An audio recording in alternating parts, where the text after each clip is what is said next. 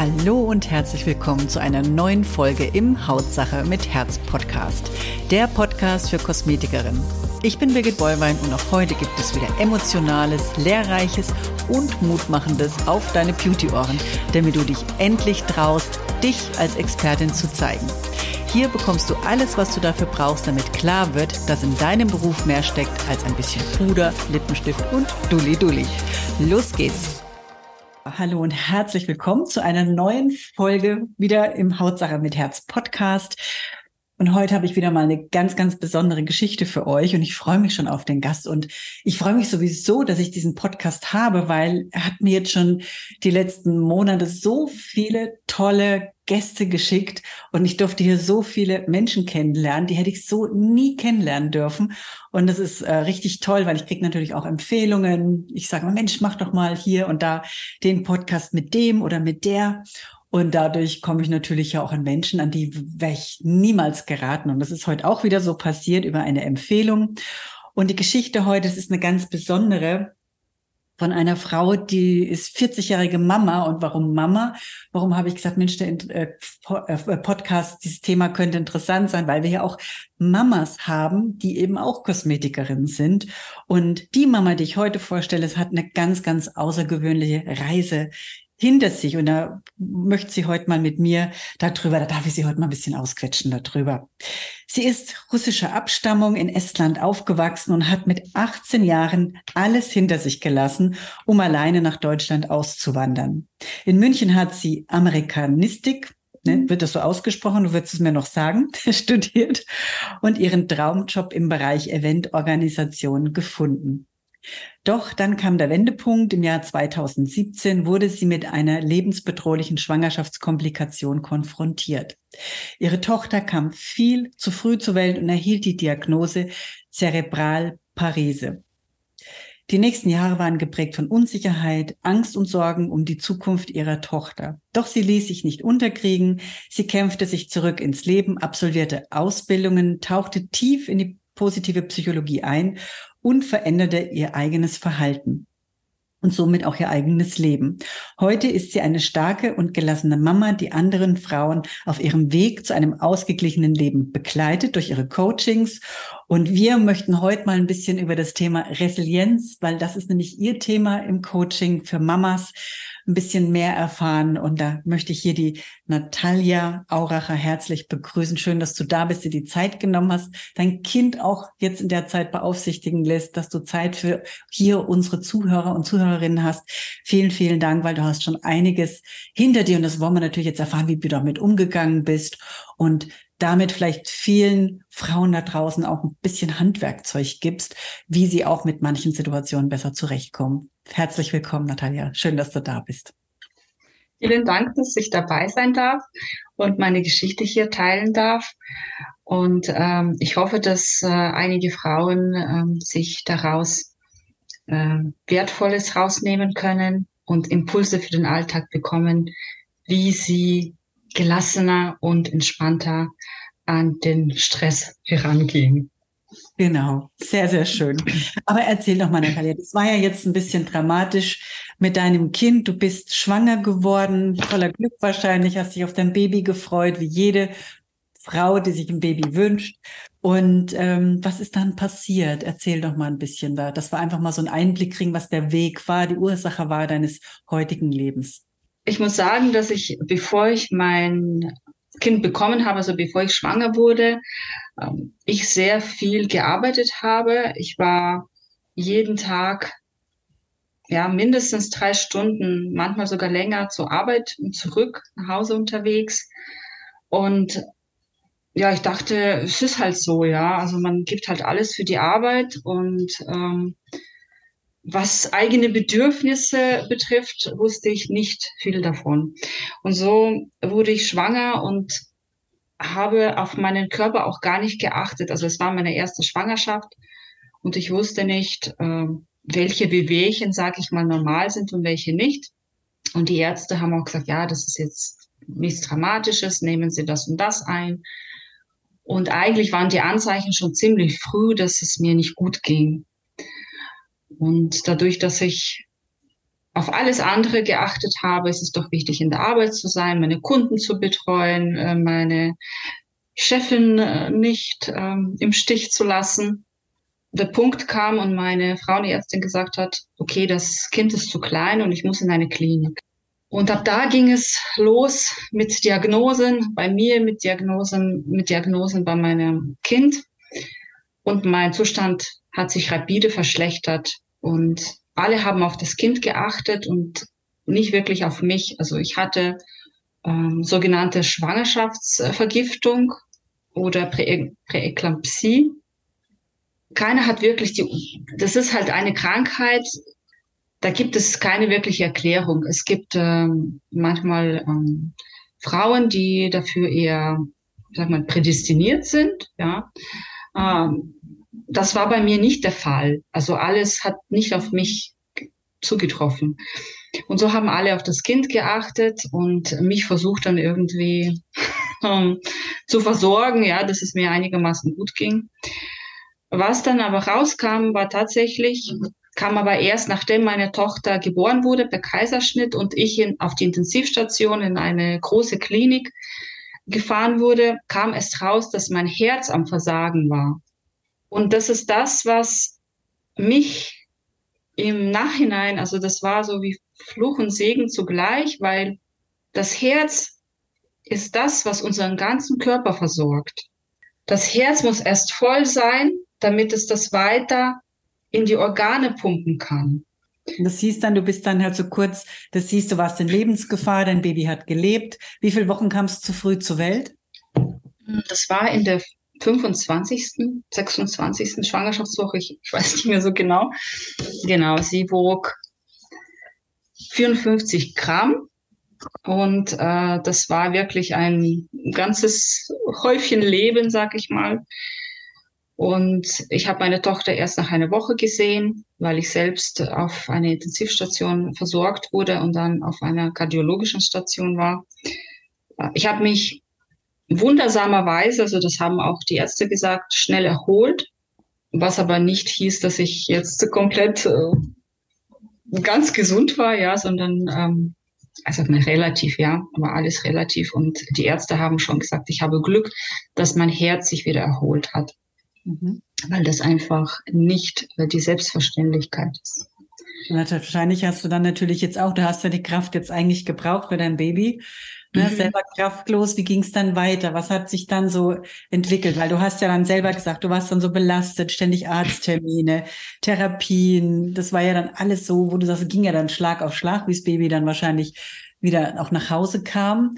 Und da hast du ja dann gemerkt, das ist der Stress, den du schon vorher hattest, dann noch durch die Schwangerschaft, dann noch on top obendrauf, jetzt dann noch das pflegebedürftige Kind.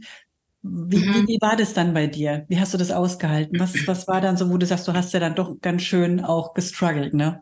Ja, also ich hatte nicht wirklich einen Punkt, wo ich sagen konnte, okay, jetzt bin ich bereit für das Kind und so weiter, sondern es ging ja vom einem Krankenhaus, dann ging es ins Krankenhaus zu meinem Kind und dann haben wir monatelang Angst gehabt, um unser Kind, wird es überleben oder nicht.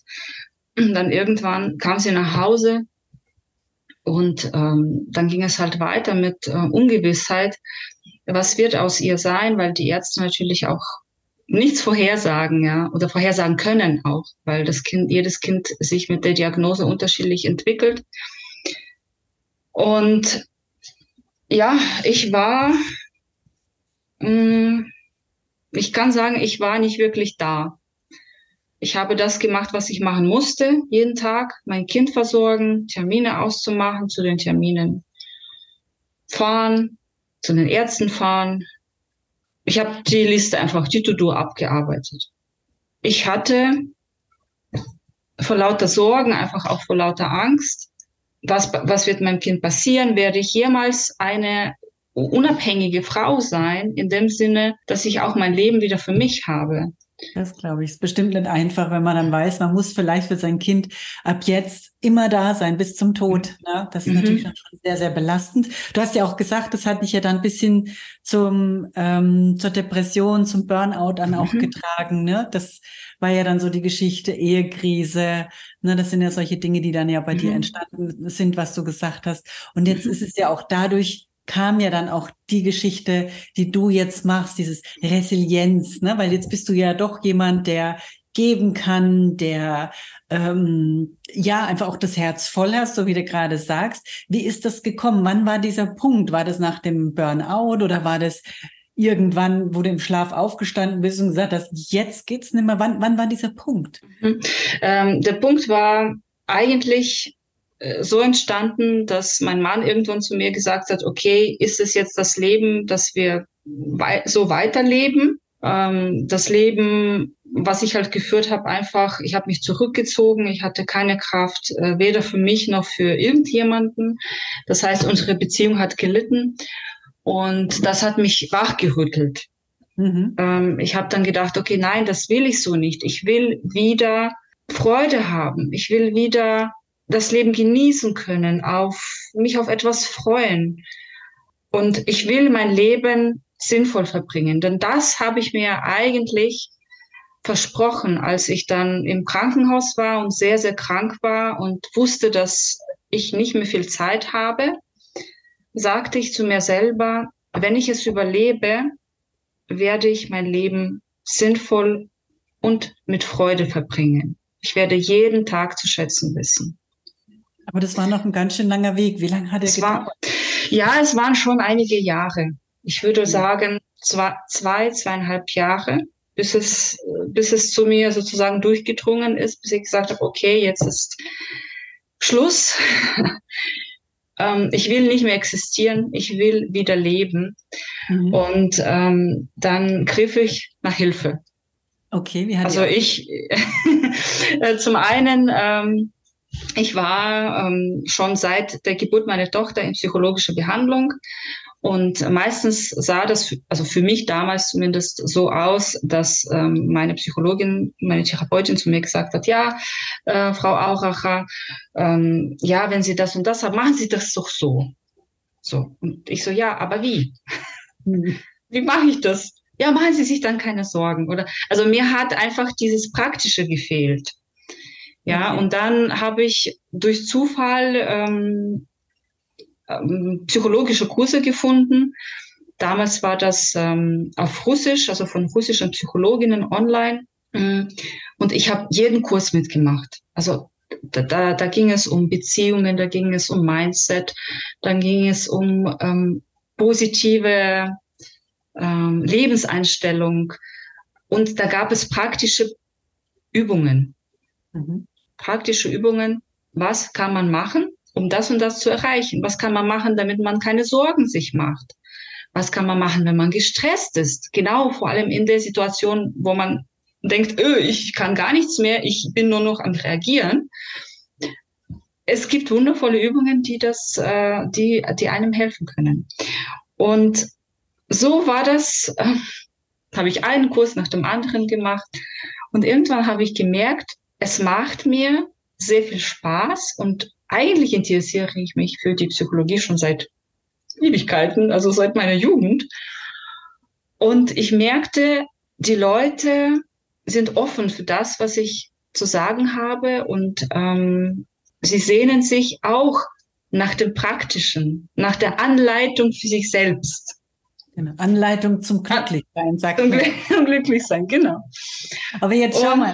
Wie oft ist es denn so, dass Menschen immer so warten, ja, das Glück bis mal so vorbeikommt, ne? Und es ist aber einfach so, dass man wirklich nur aus Freude oder Leid was verändert.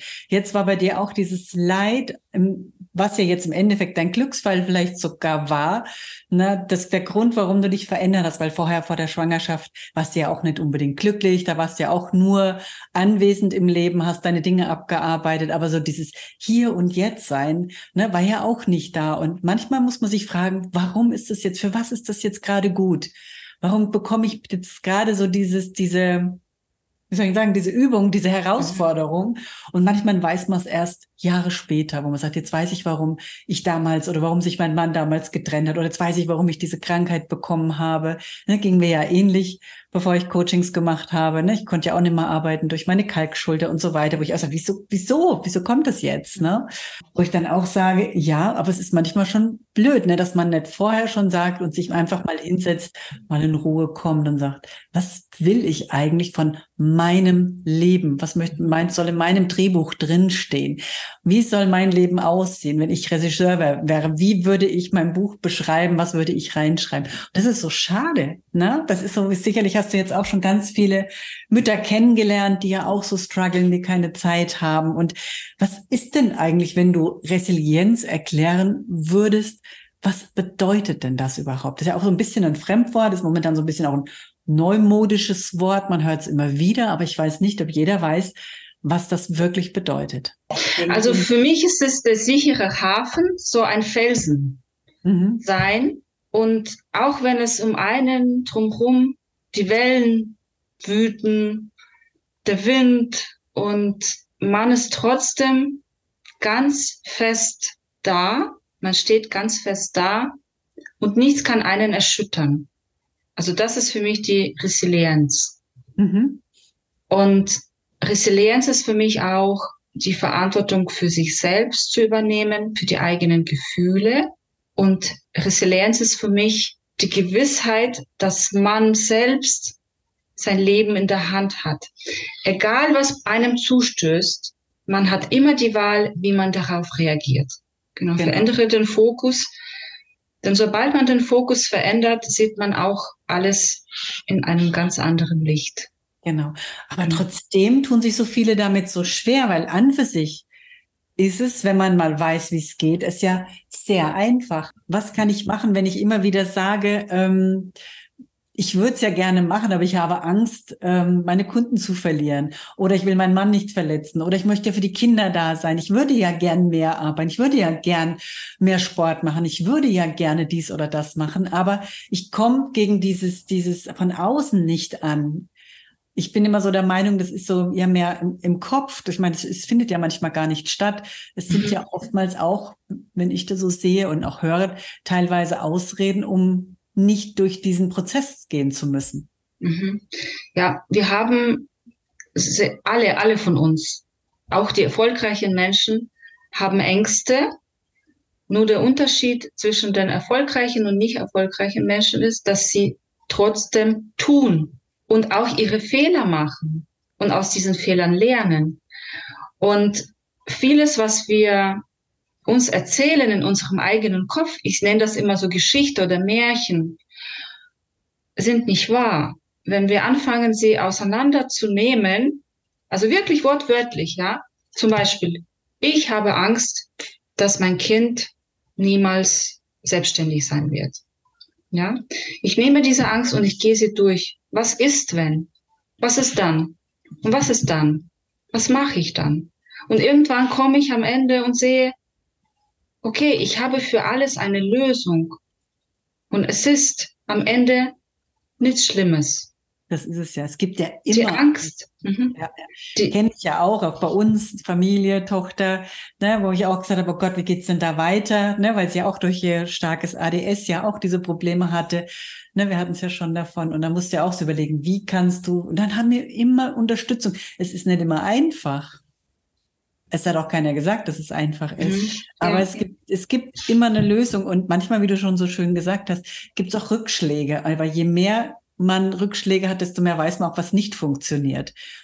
Ja, und das finde ich halt gut, wenn man dann halt irgendwo mal auch erkennt, dass es auch normal ist.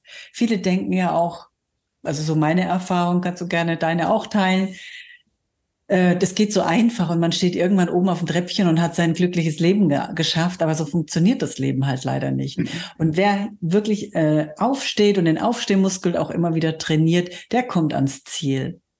Ne? Und das ist für viele nicht bewusst. Die meinen immer, der Weg dahin, wo man hin will, ist so easy peasy. Und wenn du diese Resilienz hast, diese Widerstandskraft nicht entwickelst, wirst du da auch nie hinkommen. Das ist so, ist meine Meinung. Also wie gesagt, finde ich es cool, dass du so Coachings auch anbietest. Wir machen das ja auch in unseren Mindset-Calls, weil wir einfach sonst sagen, du kannst es 100-mal jemandem beibringen. Wenn der Angst hat zu laufen, wirst du ihm 100-mal theoretisch sagen können, wie du schon gesagt hast vorhin. Ne? Mhm. Du wirst ihm das 100-mal erklären können, wie er laufen kann. Er wird es nicht tun, weil er Angst hat. Er wird nie runterspringen vom 3er oder vom 5er, wenn er hier PDFs hat, wie das Ganze funktioniert. Die Angst wirst du ihm durch die Theorie nicht nehmen. Man muss ja immer durch die Angst gehen. Und das ist viele, ne? Die begreifen das einfach nicht. Ja. Damit man ein anderes Ergebnis hat, muss man auch etwas anderes tun. Du kannst nicht mehr das Gleiche tun und hoffen, dass es am Ende anders wird. Genau. Und wie du sagst, unser Gehirn ist halt so auf Automatismen schon eingestellt, was für unser Gehirn ja auch gut ist und wichtig. Ja, es ist aber so, dass man viele Muster wieder aufbrechen muss, wie du sagst, ja. Man muss diese Muskel trainieren, also diese neue Neuronen bilden, neue Wege einfach, die Verhaltensmuster ändern. Also musst du irgendwann springen. Das erste Mal springen oder den ersten Schritt machen und einen weiteren und einen weiteren und sich immer auf die kleinen Schritte konzentrieren bis zum großen Ganzen. Da hast du was Schönes gesagt, weil was ich so und meine Erfahrung ist, dass viele sagen, naja, ich bin ja so schlecht, die anderen sind ja viel besser als ich. Das ist ja sowas, was dich so knatschig macht. Das macht dich ja wie so ein Gummiball. Das macht dich ja sowas von, das ist immer eine Anleitung zum Unglücklichsein. Und wie kann ich dagegen angehen, dass man immer so diese Vergleiche einfach, gibt es da einen Hack, wo du sagen könntest, Mensch, wenn du das Gefühl hast, du bist schlechter als andere, kannst du da was mitgeben, dass das ist so ein Handwerkzeug? Also zum Ersten würde ich sehr gerne sagen, was ich auch für mich dann gelernt habe, ist, dass jeder von uns wertvoll ist, egal wie man aussieht, egal welche Fähigkeiten man hat, unabhängig von der Leistung.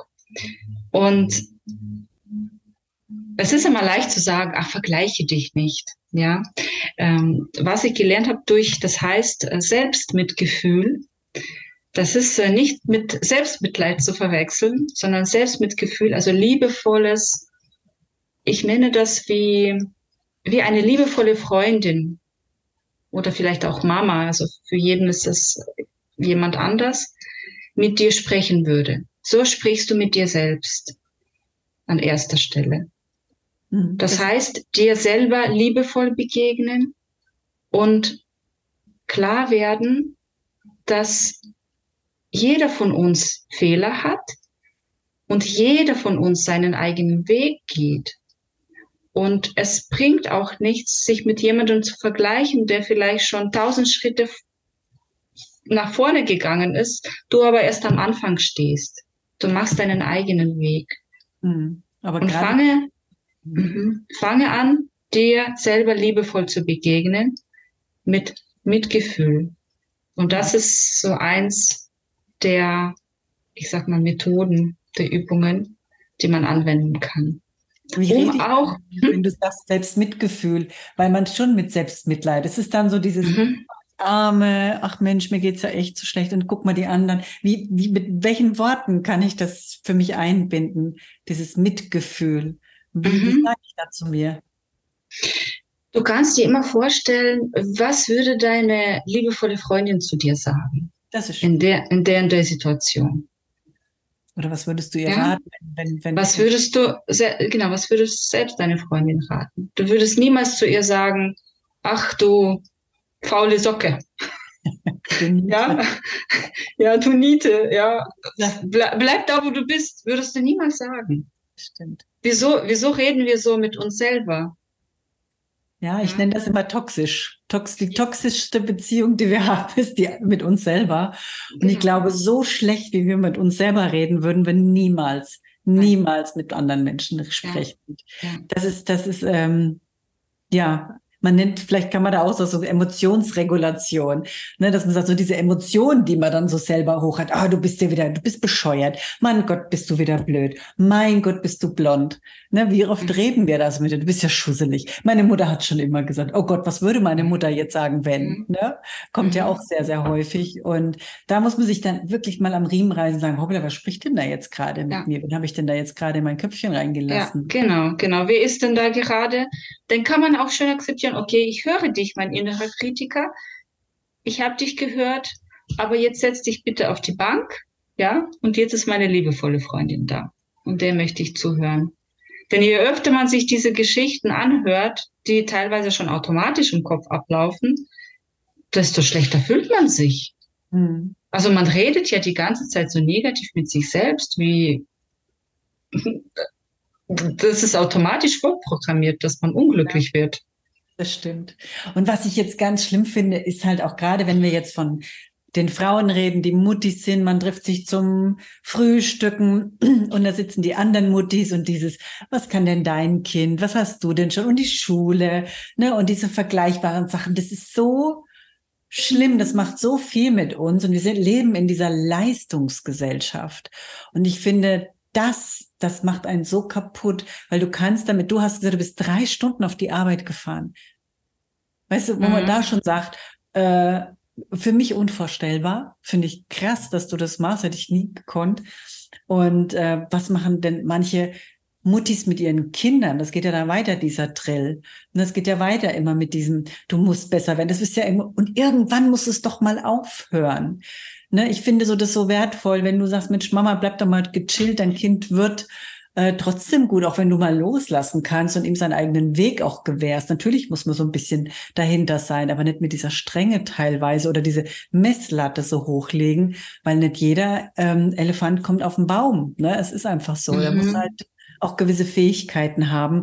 Und ich finde, das ist so toll, wenn du da so eine gewisse Resilienz auch hast als Mami. Oder wenn du irgendwo beim Stammtisch bist und du sollst dich zwar von wie erfolgreich bist du, heute wird ja auch mit Zahlen gespielt, auch gerade im Coaching-Bereich, wo jemand denkt, ich will's gar nicht, weißt du, für mich ist Glück viel mehr wert als jetzt auch Geld, gehört natürlich zusammen, aber mit welchen Gedanken man sich da manchmal auch rein, welche Stärke man da als Frau entwickeln muss, um sich gegen diese Dinge, also mich hat das wahnsinnig belastet früher und dass ich da gedacht habe, mein Gott, was bin ich für eine schlechte Mutter, jetzt arbeite ich auch noch. Und ich glaube, das geht auch vielen hier so, gerade die Kosmetikerinnen, wo die Kinder daheim sind, die dann auch sagen, verdammt, ne, meine Kinder bräuchten nicht viel mehr. Und jetzt kommt der vielleicht nochmal, ist es sitzen geblieben oder der Junge ist sitzen geblieben. Und du nimmst dir immer diesen Rucksack mit. Also ich habe dann immer mitgenommen, ich habe gesagt, Schei, Monika, klar, weil ich arbeiten muss. Na, vielleicht hätte ich doch ein bisschen mehr Zeit dort investieren müssen. Aber im Nachhinein sage ich, es war alles richtig, es war alles gut. Das weißt du halt vorher nicht. Es gibt keine Gewährleistung, ob du Hubschraubermutti bist oder ob du auch ein bisschen laissez-faire bist. Es gibt da keine Garantie. Ne? Wichtig ist wirklich, auch hier denke ich, du wirst mir das vielleicht bestätigen, dass wir uns selber so stark machen, dass wir einfach selber wissen, was wir wollen und selber auch uns abschotten können von diesen Äußerlichkeiten. Oder? Das ist, finde ich, ganz schlimm. Was kommen denn für Kunden zu dir mit? Was für Problemen? Es kommen Mamas, die unterschiedlichsten Probleme haben. Es kommen Mamas, die motiviert zum Beispiel sein wollen, um Sport zu machen. Es kommen Mamas, die gestresst sind. Es kommen Mamas, die sich unwohl im in ihrem eigenen Körper fühlen.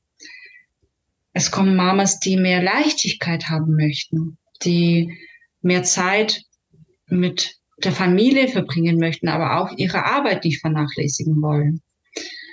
Und jede Geschichte ist so individuell, dass man oder dass ich dann auch für jede Frau individuell Methoden finde, dass wir die Lösungen finden. Ja, weil jeder, es ist ja, wie zum Beispiel jemanden Stress, zum Beispiel die Tatsache, dass man im Stau steht, jemand ist total gelassen. Ja, also jeder hat unterschiedliche Stressfaktoren in seinem Leben. Meine Mission ist es, Frauen, insbesondere Mamas, zu helfen, Stress zu reduzieren, Leichtigkeit zu gewinnen, ohne den Job und die Familie zu vernachlässigen. Hast du da eine gewisse Laufzeit, wo du sagst, es geht immer so und so lang, oder ist es individuell? Es ist individuell. Ich empfehle allerdings, ein Coaching mindestens für 6 Wochen zu machen, also einmal Woche, weil man eben diesen Muskel trainieren muss, diesen Verhaltensmuskel. Ja, man kann halt nicht, wie du sagst, nach einer Stunde Theorie gleich alles verändern. Es geht nicht. Also man muss kleine Schritte immer und immer wieder machen, damit man irgendwann zu dem Ergebnis kommt, was man sich wünscht. Und das habe ich ja auch so gemacht. Also bei mir war diese Veränderung auch nicht über Nacht, sondern ich hatte eben viel an mir gearbeitet. Ja, ich habe sehr viele dieser Gedanken auseinandergenommen, die in meinem Kopf waren, sehr, sehr viele Ängste. Und das ist Arbeit an sich, aber es lohnt sich, weil man einfach das Leben endlich genießen kann und versteht, dass man nicht ausgeliefert ist, dass man nicht der Hamster ist. Wobei der Hamster, ich sage immer, der Hamster kann immer aussteigen aus seinem Rad. Und was machen wir? Wir laufen weiterhin, ohne auszusteigen. Ja, das genau. Stimmt. Deswegen das Leben wieder mehr genießen und ja, einfach auch mal so ein bisschen, ich denke auch mal so ein bisschen sich in sich reingucken und ein bisschen reflektieren. Das finde ich so wichtig. Auch mal ernsthaft zu sagen, verdammt nochmal, soll es so weitergehen, ist alles okay? Was ist falsch am Hier und Jetzt? Und was möchte ich in Zukunft einfach anders machen? Was für Superkräfte muss ich aufbauen? Was für andere Dinge muss ich abbauen? Und da hilft natürlich schon auch mal so ein Coaching, wo man einfach auch mal sagen kann, okay, da geht man auch mal so Step by Step durch, auch mal persönlich und lässt sich da einfach auch mal so ein bisschen Problemlöser an die Hand geben. Manchmal fällt es einem ja gar nicht ein, dass man sagt, stimmt, so habe ich das noch, oder? Von der Zugehensweise habe ich das ja noch gar nicht gesehen. Und Natalja, wie geht's dir jetzt mit deinem Kind? Wie alt ist es? Meine Tochter ist jetzt 6 und du hast es so schön vorher gesagt, man ist in dieser Leistungsgesellschaft wie gefangen. Und bei mir ist es ja, sage ich mal, Glück im Unglück. Durch meine Tochter bin ich jetzt aus diesem Druck raus, weil ich einfach weiß, okay, sie wird nie in irgendwelche Schablonen reinpassen und sie wird ihren komplett individuellen Weg gehen.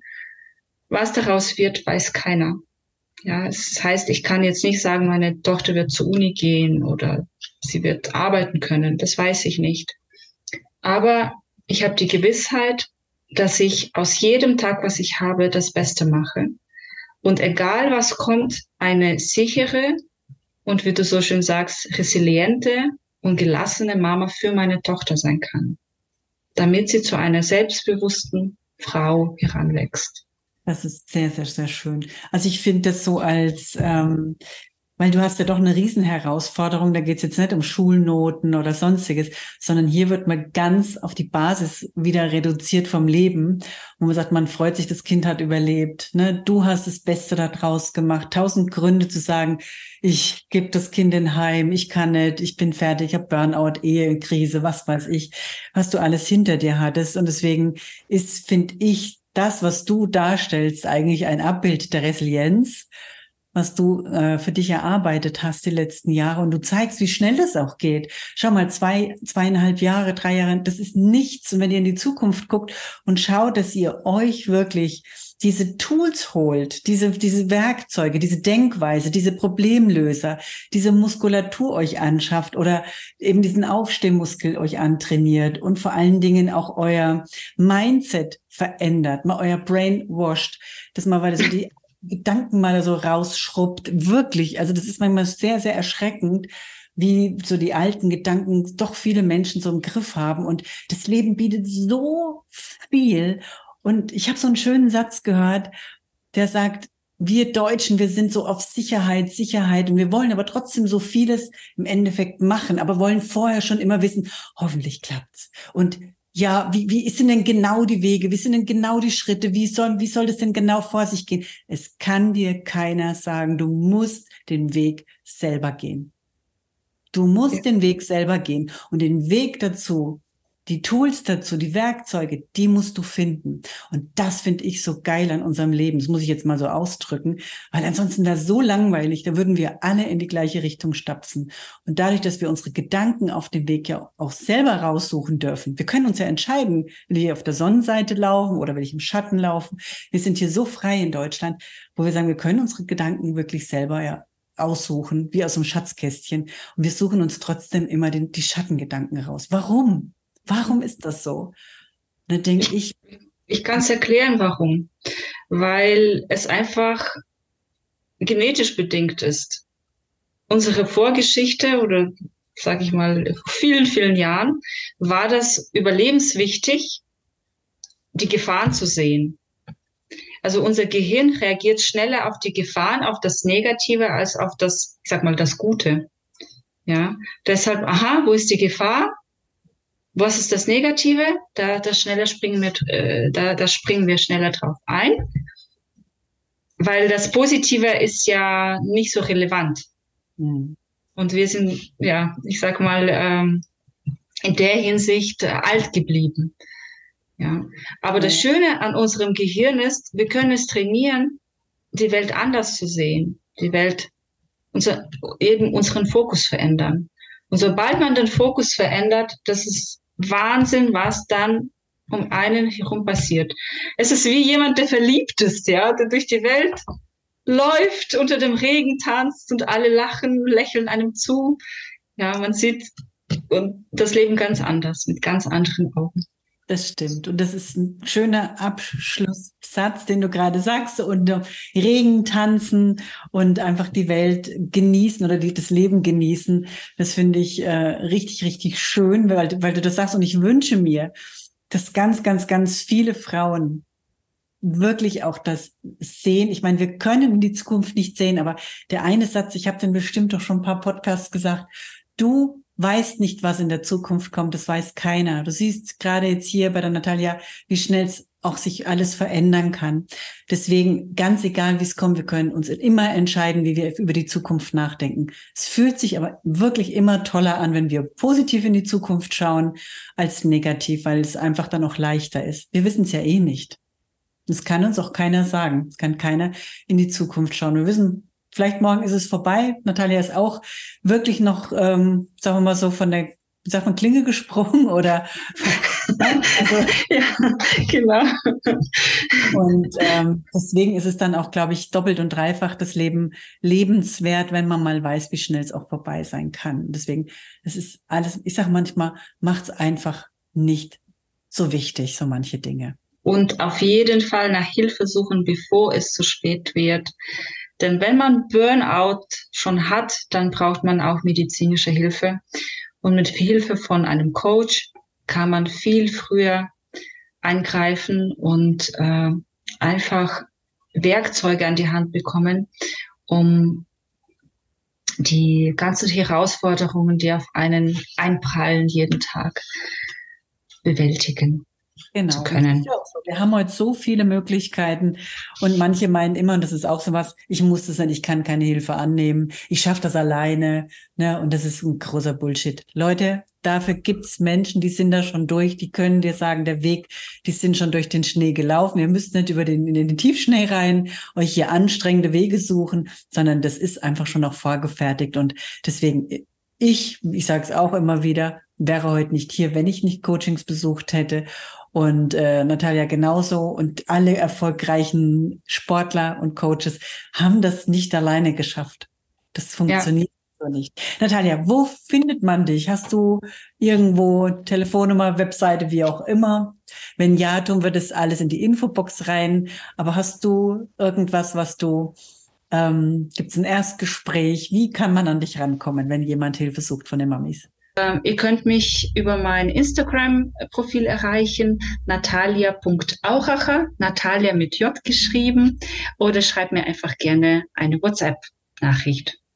Genau, und die haben wir dann hier auch unten in der Infobox mit reingeschrieben. Und ich sage, Natalja, vielen, vielen Dank für deine Zeit, für deine Tipps. Und ja, da wünsche ich dir und vor allen Dingen auch deiner Tochter und euch gemeinsam als Familie alles Liebe, alles Gute. Und ja, auf eurem Weg wird sich sicherlich noch das ein oder andere ergeben, wo du auch sagst und strahlst. Und ich hoffe für dich, dass deine Tochter dir noch ganz, ganz, ganz viel Lächeln ins Gesicht zaubert. Und manchmal überraschen einen gerade solche Glückskinder. Das ist ja wie so, ne, so Glück, dass die überlebt hat, ja auch so ein Zauber ins Gesicht. Ich weiß es von unserer Tochter, die hat es auch nicht einfach gehabt, aber ich bin immer so stolz auf sie, weil sie hat im Endeffekt einen viel schwereren Weg hinter sich gehabt. Und ich hoffe, und ich bin mir eigentlich ganz sicher, dass deine Tochter dir auch noch ein ganz, ganz viel Lächeln und auch deinem Mann ins Gesicht zaubern wird. Bei so einer Mama ganz bestimmt. Vielen Dank, Birgit, vielen Dank. Schön, dass ich auch hier sein durfte. Herzlich gerne. Ich danke dir für deine Zeit. Ich danke natürlich auch allen Zuhörer und Zuhörerinnen. Freue mich schon auf den nächsten Podcast, nächste Woche Dienstag wieder. Und wenn du jemanden hast, wo du sagst, hey, die wäre vielleicht auch mal ein toller Interviewpartner oder Partnerin, dann lass es mich einfach wissen. Ich freue mich auf jeden Fall über jeden, den ich hier kennenlernen darf, wenn es dann auch passend ist für unsere Zielgruppe, eben Frauen, Kosmetikerinnen, eben alles, was dazugehört. Da freuen wir uns herzlich. Ja, ich danke euch und macht's gut. Tschüss, bleibt gesund. Ciao. Hiermit sage ich danke, dass du wieder dabei warst. Hol dir auch gerne mein E-Book Verkaufen mit Herz oder komm in meine Facebook-Gruppe Weiterbildung für Kosmetikerinnen. Die jeweiligen Links findest du in den Shownotes.